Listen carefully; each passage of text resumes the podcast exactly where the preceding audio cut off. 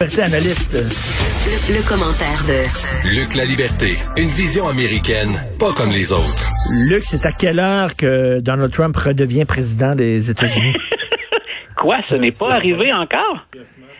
Donc, normalement, ça devrait être, euh, selon les adeptes, si, si la théorie, qui, qui, est absolument foireuse, mais si elle était avérée, euh, ce serait bien sûr sur le coup de midi. Donc, le, le, le transfert des pouvoirs se ferait euh, à midi, comme ce à quoi on a assisté le 20 janvier dans ce monde parallèle qui est la, la réalité.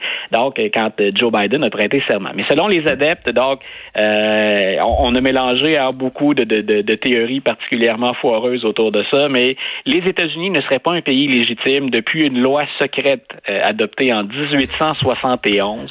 Et euh, tous les présidents seraient donc, incluant, c'est ce qu'ont pas constaté les adeptes de QAnon, la présidence Trump serait aussi illégale, la, la, la vraie présidence, là, euh, parce qu'il n'y a pas eu de président américain depuis 1871. Donc, on, Ah, on reviendrait, on reviendrait, Donald Trump serait donc le 19e président des États-Unis. Il succéderait à Ulysses Grant.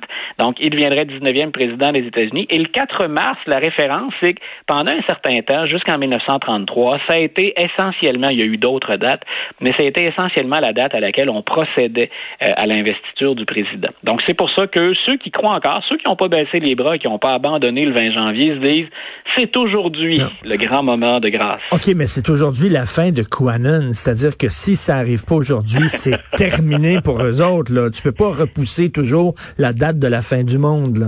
Écoute, je, je, je, rigole un peu parce qu'on est dans le délire, mais en même temps, il y a quelque chose de profondément sérieux et de profondément troublant. Il y a eu un désistement dans les, dans les troupes QAnon après le 20 janvier. Il y en a certains qui sont revenus à la réalité. Puis d'ailleurs, dans, dans, le journal, on a euh, relayé un certain nombre d'articles que je trouvais intéressants de gens qui expliquaient comment ils étaient tombés euh, dans ce jeu-là, parce que c'est en quelque sorte une espèce de jeu vidéo QAnon. Donc, comment ils s'étaient laissés prendre au jeu. Puis je pense qu'en temps de pandémie, en confinement, euh, on passe encore plus de temps qu'avant devant l'écran. Les pièges sont, sont peut-être plus nombreux, c'est plus facile d'y tomber. Oui. Mais il demeure qu'il y a des adeptes. Et c'est, quand je dis il y a une prise dans la réalité, là, euh, le Congrès actuellement, là, la capitale nationale, euh, elle est protégée comme à, à, très peu de moments dans, dans, dans un mandat présidentiel.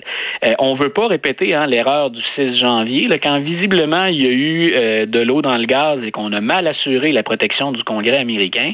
On veut s'assurer aujourd'hui qu'on l'échappe pas. Parce que le FBI a dit, écoutez, il circule encore des informations disant qu'on veut renverser euh, le pouvoir, qu'on veut procéder à une espèce de mini, oui, coup d'État. Donc, euh, c'est troublant. Je ne sais pas si nos auditeurs ont suivi un peu ou s'ils sont passés à autre chose, mais on enquête toujours sur ce qui s'est passé le 6 janvier. Et moi, hier, écoute, les, les, les yeux m'ont ouvert tout grand quand j'ai entendu pendant un témoignage qu'on a attendu entre l'appel du maire de la ville de Washington un pas de la mairesse, pardon, mais du chef de police, entre l'appel du chef de police très ému, bouleversé, qui appelle euh, le Pentagone pour dire j'aurais besoin de la garde nationale parce que le périmètre de sécurité a été brisé par les manifestants. Entre son appel et l'arrivée de la garde nationale, l'autorisation, il s'est passé trois heures et 19 minutes. Ça n'a aucun sens. Ça n'a aucun pour sens. Nos, pour que nos auditeurs comprennent bien, là, les gars de la garde nationale étaient déjà dans des véhicules prêts à partir et ils étaient au maximum, les plus loin, ils étaient à 20 minutes du Capitole.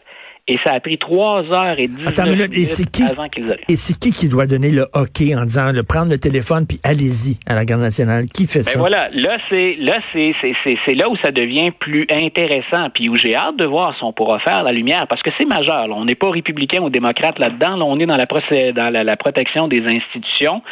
C'est le secrétaire, le, le ministre de la Défense qui ultimement a le droit de faire ça. Puis au-dessus du ministre de la Défense, il y a qui? Le président des États-Unis, c'est le commandant en chef de l'armée. Et c'est là où ça devient troublant. On nous fournira peut-être une explication. Pour l'instant, on ne l'a pas. Mmh. Donc, c'est le, le, chef de police de Washington avait démissionné hein, dans, dans, la foulée des, des, des, événements, mais il avait dit, lui, on a demandé de l'aide et on ne l'a pas obtenu. Comment se fait-il que cette aide est tardée autant? Euh, est-ce que est-ce que c'est une erreur ou est-ce que c'était volontaire de la part d'en haut pour euh, donner le temps aux gens de rentrer au Capitole? On ne sait pas là. Ben tu vois, on veut pas donner de prise aux théories du complot, mais non. mais il y a mais il y a des questions sans réponse. Moi, j'ai hâte qu'on me fournisse une réponse logique et c'est la chose que je répète en entrevue depuis le 6 janvier c'est anormal ce qu'on a vu le 6 janvier. Ce qui était normal, c'est quand on a annoncé, par exemple, que Black Lives Matter allait manifester, qu'on ait euh, envoyé des policiers et la garde nationale pour éviter les dérapages possibles des manifestants ou des contre-manifestants, des opposants de Black Lives Matter, ça, ça correspond plus à la réalité. Euh, ou en tout cas des mesures de sécurité qui étaient adéquates. Il y avait un risque. peu importe dans quel cas on se trouve, il y avait un risque. Le 6 janvier, comment se fait-il qu'on a craqué ces adeptes-là qui annonçaient leur projet depuis des semaines? Le FBI a lancé des alertes. Comment se fait-il, un, que ça se soit produit et deux, qui est ce décalage jusqu'à maintenant inexplicable, en tout cas maladroitement expliqué? C'est un cafouillage majeur, en tout cas. Si c'est pas une volonté de retarder l'intervention, c'est un cafouillage historique. Tout à fait. Mais tu sais, les États-Unis, ils pensaient jamais que des gens voudraient euh, euh, euh renverser le gouvernement. Tu vois ça dans des républiques de bananes. sais. On dirait que les Américains n'étaient pas préparés à cette éventualité-là en disant c'est tellement de la science-fiction, c'est tellement surréaliste que ça ne peut pas arriver. Ben oui et non, Richard. Leur histoire, elle est marquée par la violence encore là, peu importe dans quel camp on se trouve ou comment on peut justifier un tel recours à la, violence aussi fréquemment, euh, moi, pour être allé à Washington un grand nombre de fois lors de, d'occasions officielles, euh, on reçoit l'ambassadeur, mais d'un pays avec lequel on a des relations problématiques, pour avoir assisté à des assermentations présidentielles, euh, la capitale nationale, quand on veut la protéger, on a ce qu'il faut. moi, les, les assermentations présidentielles, écoute, c'est impressionnant, puis on préparait les élèves au fait qu'ils allaient rencontrer des policiers et la garde nationale fréquemment. Et l'idée, c'est vous vous soumettez à ce qu'ils vous demandent. Vous fermez vos boîtes, vous ne provoquez pas.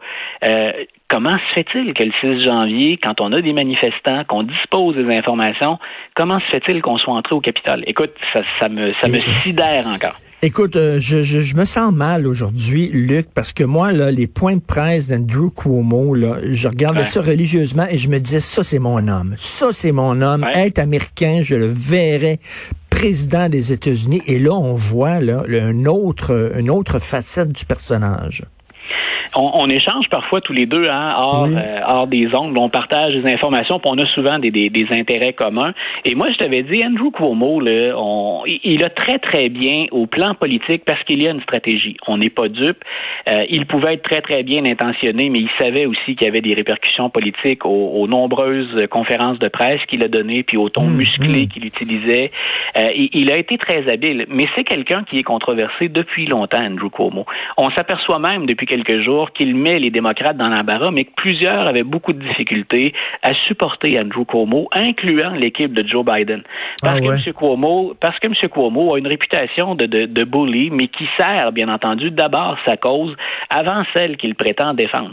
Et l'équipe Biden en a gros sur le cœur, entre autres, parce qu'on attendait une meilleure contribution d'Andrew Cuomo, qui prétend être l'ami de, de Joe Biden. Mais les démocrates, qui ont toujours joué la carte, entre guillemets, de la pureté morale, se retrouvent dans une drôle de situation. Ben et ils ont exigé de leur... On peut pas en critiquer les républicains d'un côté, puis pardonner euh, des écarts de conduite similaires au sein de nos propres troupes. Et ils ont déjà été très fermes et très vigoureux avec certains démocrates. Euh, il y a Al Franken, qui est l'ancien comédien qui a mm-hmm. joué dans, dans SNL, qui, qui d'ailleurs avait étonné en se lançant en politique. M. Franken, pour des gestes euh, similaires, puis peut-être même moins graves. Moins graves voilà, euh, avait été obligé de céder. Euh, il, est il était sénateur du Minnesota, puis il effectuait un boulot tout à fait, euh, tout à fait honnête pour des gestes moins graves ou à tout le moins en tout cas similaires. Il avait dû lui remettre sa démission et mettre un terme à sa carrière politique. Et là, Andrew Cuomo, non seulement c'est comme double hein, les angles d'attaque, non seulement il contrevient à tout ce qu'on a dénoncé dans la vague du, du MeToo, du mois aussi, mais il y a toujours cette question au fond de la gestion de la pandémie où, pour le moins, son administration a eu une attitude qui est trouble. Euh, donc, il, il devient ou il donne une prise à tous ceux qui sont très cyniques en politique et qui disent vous arrêtiez pas de vous plaindre de Donald Trump. Regardez Cuomo, en quoi c'est différent. Il a menti sur sa gestion de la pandémie, puis là, on en est à trois femmes qui lui reprochent une attitude ou des comportements ou des gestes euh, qu'on dénonce depuis quoi? La, vague, elle dure depuis au moins 4-5 années, de façon très, très intense. Donc, euh, Cuomo est dans une situation qui est impossible et les démocrates sont dans une situation de même que les médias. Euh, je disais, c'était, et j'ai toujours prétendu, défendu que c'était légitime, on a reproché à Donald Trump beaucoup de choses qui ne se font pas en politique, et je vais continuer de le dire. Euh, ce que Cuomo a fait là devrait condamner un homme euh, à la fin de sa carrière politique. Même si, hmm. bien sûr, pour ce qui est des allégations, il a toujours le droit de se défendre et qu'il jouit de la présomption d'innocence. Mais il y a eu dans les médias, puis au sein des démocrates, à certains moments, faut pas mettre tout le monde dans le même panier, une gestion deux poids, deux mesures. Tout à fait. Cuomo a bénéficié de certaines largesses, ou en tout cas d'une complicité des médias, avec laquelle on doit euh, se sentir un peu mal Tout à, fait. Et lui s'accroche, là. Il dit qu'il ne veut pas quitter son poste. Est-ce qu'on va le, on va le démissionner? Est-ce qu'on peut le, on peut le, jeter dehors ou quoi? L'encourager à partir? Lui, c'est là où ça devient un brin, un brin cocasse. Lui va dire, un peu comme Donald Trump ou ses avocats l'avaient dit, on va laisser la population décider. Je vais me représenter, puis on verra. Lui mise encore sur le fait que son bilan dans l'ensemble est bon euh, et qu'il a encore des appuis solides. Mais on croirait encore là entendre Donald Trump ou les, les partisans euh, républicains de Trump qui ont dit, on va pas le démettre de ses fonctions avec l'impeachment. Laissons les, les Américains décider. Et ils ont décidé. Ils ont voté pour Joe Biden. Donc, M. Cuomo joue un peu cette stratégie-là. Mais on voit le, on voit le malaise assez clairement. on n'est pas en train de dire que Cuomo et Trump, c'est exactement la même chose, mm-hmm. mais on entend le même genre d'argument. Puis, ben, est-ce qu'on est aussi sévère envers Cuomo qu'on l'était avec Trump? La question, elle demeure. Et Biden, c'était un tenteux aussi, là. Hein? Euh, il était tout le temps en train de toucher les filles, même les jeunes filles. C'était vraiment creepy des fois là, de le ben, voir sur Il y, a aussi quelque chose là-dedans qui a, quand on parle de changement de culture, et qu'on parle du MeToo, moi, je me souviens très bien parce que j'adore la politique depuis que je suis tout jeune. Puis on en a croisé des politiciens, ma famille adore ça. Et, autant Cuomo que, que, que, que Biden, c'est comme une ancienne façon de faire de la politique où on était très, très familier. Je sais pas si tu te souviens de, John Turner qui avait donné une tape sur, euh, sur une fesse. Oui, sur une fesse. Ben oui, c'est vrai. Ben, écoute, euh, j'ai jamais associé John Turner à un harceleur au plan sexuel, jamais. Euh, mais en même temps, c'est un ancien sportif, c'est quelqu'un qui avait fait hein, de la compétition de, haut niveau dans sa jeunesse. Puis, ben écoute, on, se sert, c'était une bonne poignée de main franche, on se fait un rug, hein, on se fait un câlin.